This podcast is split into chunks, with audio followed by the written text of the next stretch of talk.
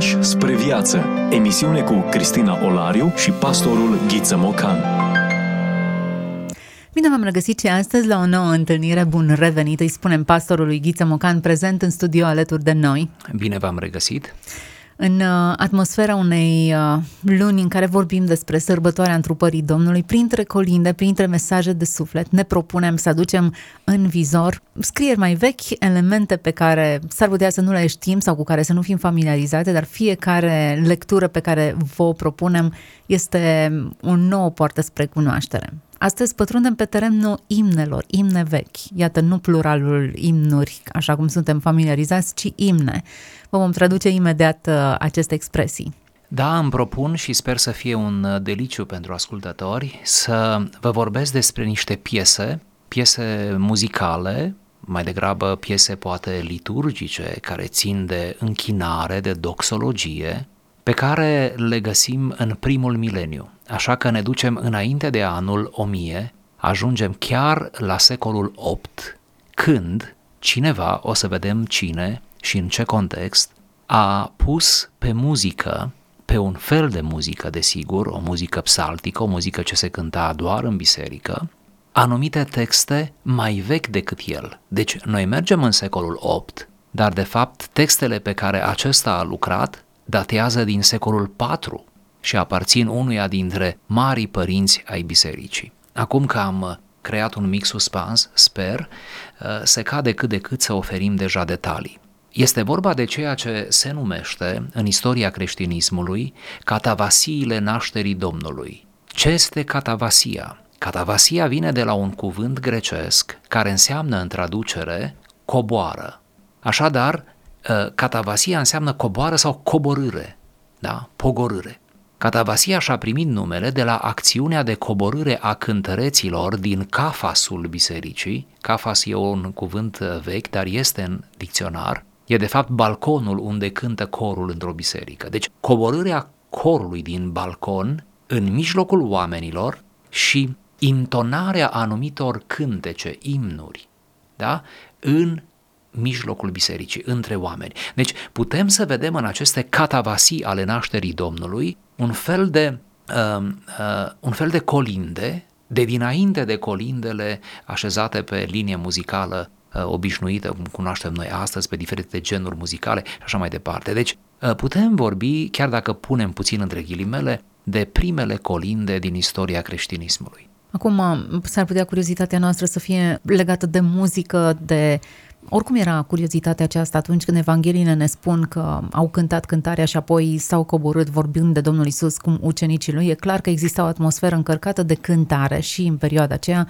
Dacă textul Evangheliilor nu ne descriu cântările, avem psalmii care vorbesc despre cântările și acelea și ne lasă să presupunem că au cântat inspirați din Cartea Psalmilor, dar oare ce cântau primii creștini? Oare cum sunau cântările lor și colindele lor? Din păcate nu avem înregistrările, Ehm, și de aceea mai mult trebuie să ne imaginăm și chiar mai mult ar trebui să căutăm pe la specialiști să vedem ce spun ei. Nu voi intra în detalii, nici nu stăpânesc foarte bine subiectul, dar din câte eu am citit, eh, se pare că eh, în primele secole, ba chiar în primul mileniu, se cânta în stilul în care evreii își cântau psalmii.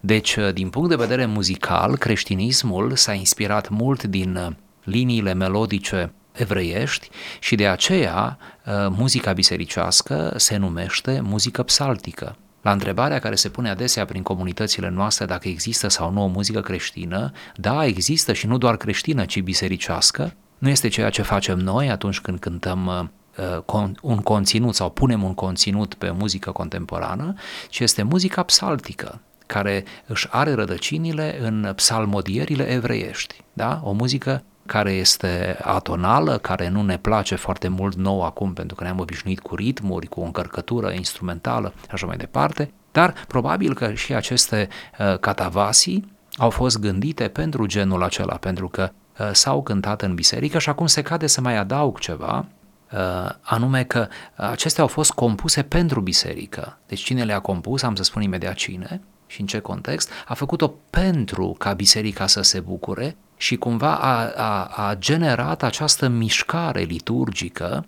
uh, la nivelul secolului VIII și după aceea, ca uh, cântăreții să să coboare între oameni, ceea ce nu se întâmpla decât în perioada aceasta a anului, înainte de sărbătoarea de 25 decembrie. Deci totul este gândit ca să funcționeze cam câteva săptămâni înainte și la fiecare întrunire, de obicei zilnică la biserică, să coboare și cântăreții să fie dinpreună cu poporul. Da.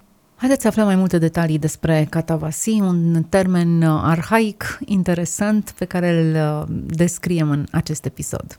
Acestea au fost alcătuite, cum ziceam, din punct de vedere structural și muzical, de un anume Cosma de Mayuma, sau se mai numește el Cosma Imnograful. Noi ne vom referi la el ca și Cosma Imnograful, așa s-ar putea să-l găsiți în anumite texte, despre a cărui naștere nu știm nimic, nu știm nici măcar anul în care s-a născut, știm doar că a decedat în anul 787. Iată așadar, suntem în plin uh, secol 8. De fapt, ce a făcut acest Cosma?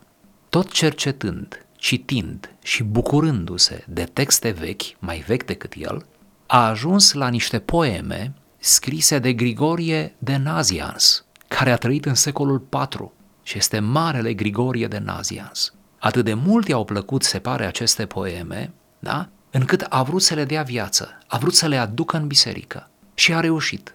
A vrut să pună aceste texte într-o formă uh, extrem de sumară sau să le rezume în câteva afirmații și a alcătuit opt cântece. Acum când vă spun cântece, nu vă imaginați câteva partituri, fiecare cântec, ci de fapt sunt opt rostiri, sunt opt fraze, ca niște tropare care adună în sine, preluând de la Grigorie de Nazians, toată esența teologică a întrupării Mântuitorului. Aș vrea să vă spun câteva lucruri despre acest Cosma Imnograful. S-a născut probabil la Damasc, a rămas orfan în copilărie și, prin împrejurări providențiale, dar despre care nu știm nimic, a fost crescut de un anume Sergie, care acest Sergie era nimeni altul decât tatăl lui Ioan Damaschin, marele Ioan Damaschin. E bine, acest Sergie era mare dregător la curtea califului din vremea aceea, ca să vedeți în ce context vorbim de, de, o, de o producție creștină, iar cei doi băieți, Cosma și Ioan, sigur frați vitregi, cum am înțelege, nu? Uh, Cosma era adoptat în familie, au fost crescuți într-o manieră egală. Ei au primit aceeași dragoste și au fost dați spre educație unui erudit învățat sicilian pe numele lui Cosma Monahul, pe care tatăl lui Ioan Damaschin l-a răscumpărat din sclavie.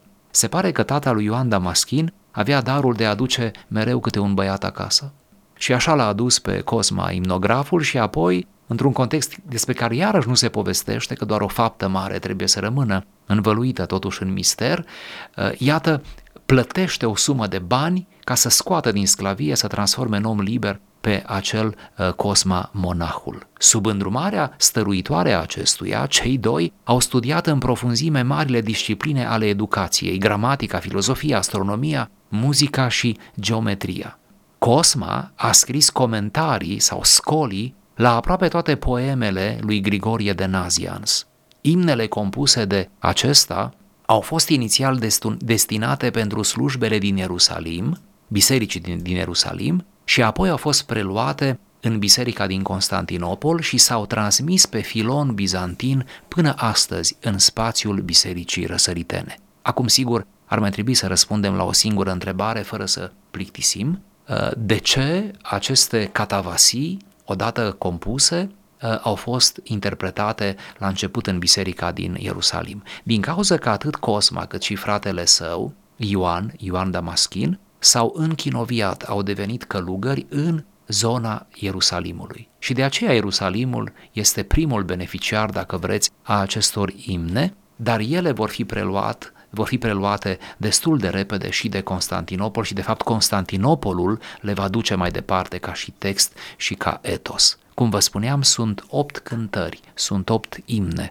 opt proclamări foarte frumoase care merită măcar o dată în an sau măcar o dată la radio Vocea Evangheliei citite. Cum vă explicați uh, acest, acest interes pentru cele opt cântări? Acest, această extindere atât de, de masivă și a rămânerea lor ca o moștenire transmisă mai departe? Nu pot să mi explic altfel decât printr-o nevoie a creștinilor de-a lungul generațiilor de a se pregăti pentru 25 decembrie. Deci nevoia de a te pregăti atât de mare, câte vreme valorizezi ziua aceea în care vom zice astăzi s-a născut uh, Mesia, astăzi s-a născut un mântuitor, încât nu poți să stai cu mâinile în sân. Nu poți să lași pur și simplu timpul să treacă, să te trezești nepregătit, dând buzna în sărbătoare. Deci nu pot să-mi explic decât așa, că a fost așa mare nevoie de pregătire, de, de texte care să ajute, cu care să te ajuți, cu care să intri în atmosferă, încât iată că, că biserica a produs, da? a creat da? cu ajutorul Duhului Sfânt asemenea texte. Ne apropiem de ele, încercăm să descifrăm câte ceva din textul lor sau ni le cântați? Da, nu pot să vi le cânt, nu știu să vi le cânt, nu vreau să le stric, așa că am să vi le citesc pe toate opt și după aceea sigur să revenim acolo unde credeți că ar fi, ar fi bine să o facem. Hristos se naște, slăviți-l! Hristos din ceruri, întâmpinați-l! Hristos pe pământ, înălțați-vă! Cântați Domnului tot pământul și cu veselie lăudați-l popoare, că s-a prea slăvit. Fiului, celui născut fără stricăciune din tatăl mai înainte de veci și mai pe urmă din fecioară întrupat fără sămânță, lui Hristos Dumnezeu să-i strigăm, cel ce ai înălțat fruntea noastră, Sfânt ești, Doamne.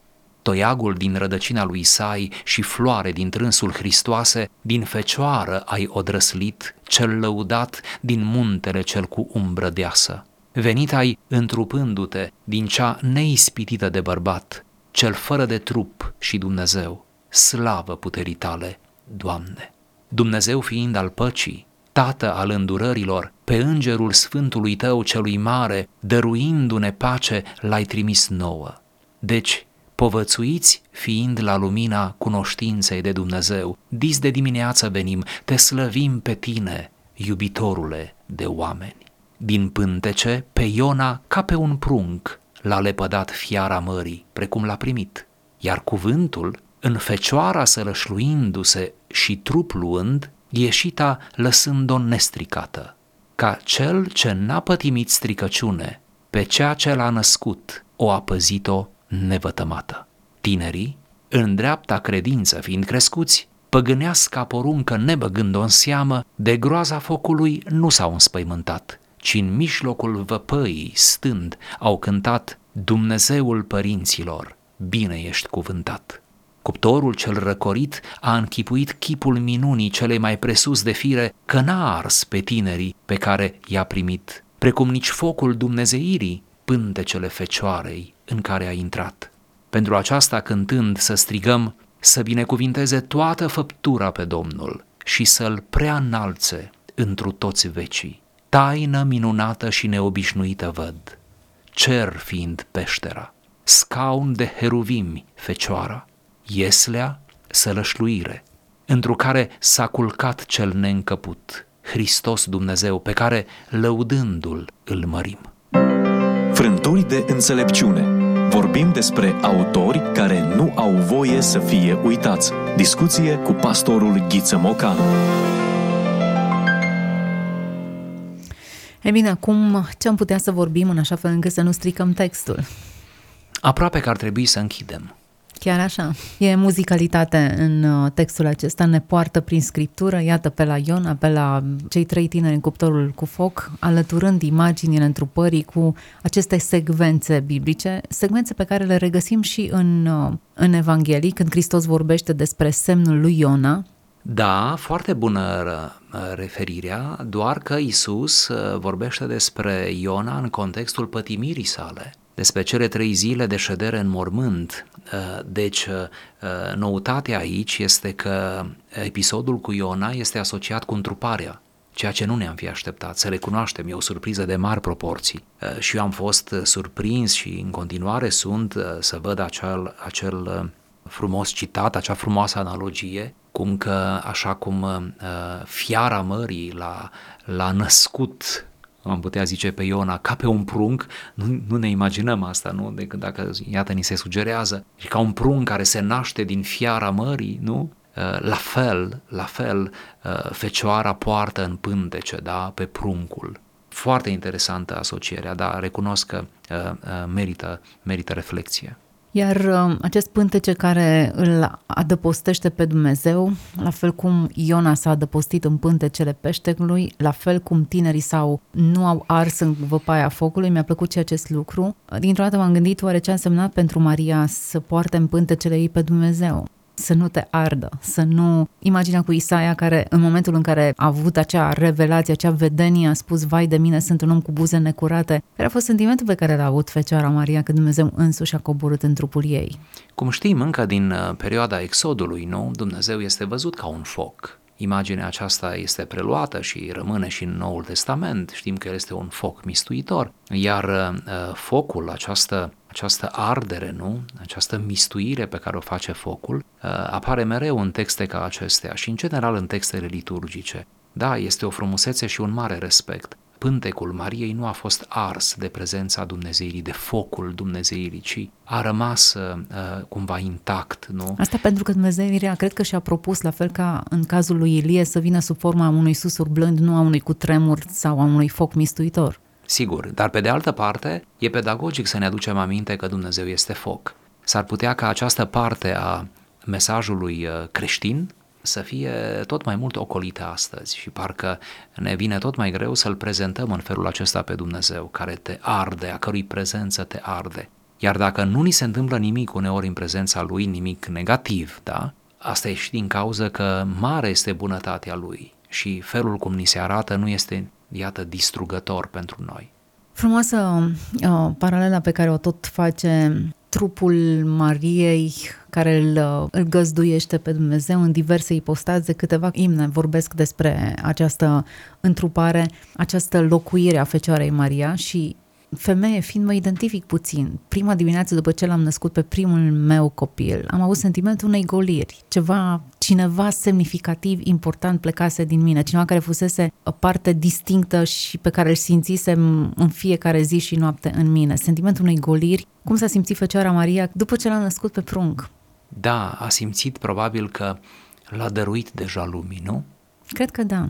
Nu am gândit la aspectul acesta niciodată, dar uh, aceste imne mă fac să mă gândesc, din moment ce nu a ars-o, e clar că a locuit-o într-un mod care a însemnat plenitudine pentru ea, a însemnat ceva, o experiență unică. Fără îndoială, iar aceste imagini au uh, candoarea lor, frumusețea lor, sensibilitatea lor. Atât de mult m-aș bucura ca aceste sărbători să ne facă mai sensibili, mai atenți la aceste detalii, să, să ne lăsăm imaginația să lucreze, și așa o lăsăm uneori în contexte nepotrivite. De ce nu am lăsat-o și nu am uh, mobila-o cu personaje ale, ale întrupării?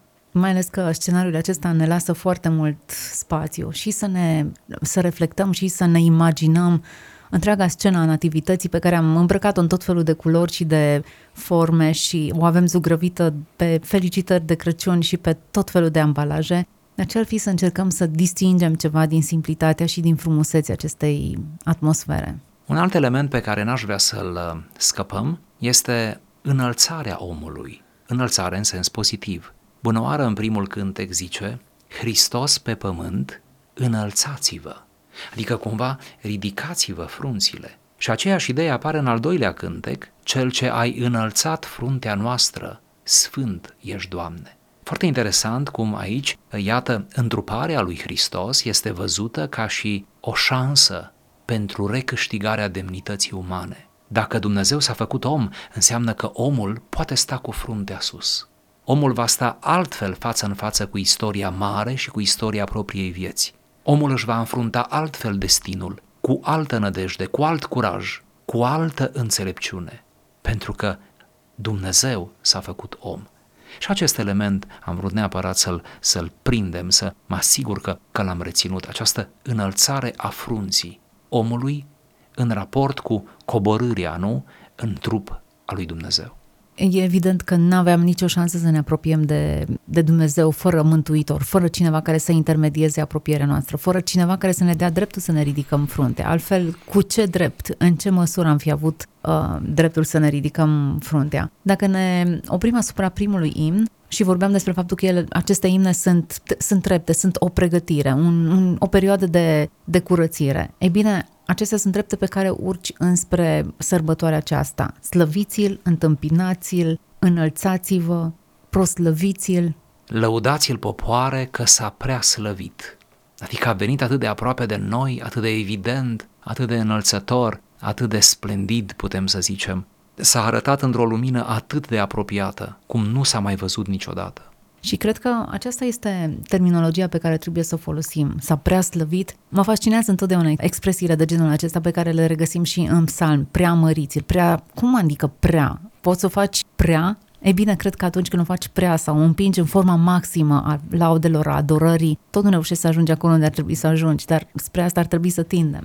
Și eu cred că sunt expresii maximale de care n-ar trebui să ne ferim, nu trebuie să ne zgârcim, din potrivă, acestea tare bine se potrivesc lui Dumnezeu și economiei sale, adică lucrării lui Dumnezeu cu oamenii, revelației sale, felul cum Dumnezeu s-a apropiat de noi. Ori uh, expresiile sunt superbe, cuvintele sunt plăcute, uh, unele sunt mai arhaice, dar nu e nicio problemă, au savoarea lor. De ce își propuneau să cânte aceste lucruri? Ce aducea în plus muzicalitatea acestor versuri? De obicei existau predici care explicau toate conceptele acestea, dar cântecul are un suport în plus față de vorba spusă. Pentru că mereu predica n-a fost de ajuns. Și îngăduiți-mi să spun ca unul care predică, nici azi nu este. Oricât de bună exegeză am face textelor scripturii și eu zic să facem bună exegeză, oricât de bine am încercat să ne ținem predicile din toate punctele de vedere și eu zic să încercăm să le ținem bine, mereu se mai cere ceva.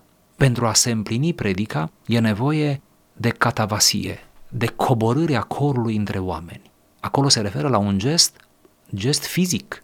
Efectiv, coborau, cobora corul din balcon între oameni și acestea se cântau între oameni, dinpreună cu oamenii îngânau și ei, murmurau și ei, poate chiar deja le învățaseră și știau să le cânte, pentru că zi de zi se reluau exact aceste texte, exact aceste imne. Deci, cred că uh, în finalul închinării noastre, apogeul închinării noastre publice, nu este că cineva rostește lucruri adevărate și toți stau și ascultă cu multă solemnitate, ci este după ce s-au rostit cele adevărate, toți să le proclamăm. Ori proclamarea, când o facem cu toții, cel mai bine se face în rugăciune, în cântare, în acest element, dacă vreți, uh, poetic. Și dacă e să păstrăm această ritmicitate poetică, ultima, ultimul vers, ultima cântare vorbește despre o taină minunată și neobișnuită, iar aici toate elementele sunt inversate, tocmai pentru a forța imaginea și a ne face să ne imaginăm scena aceasta.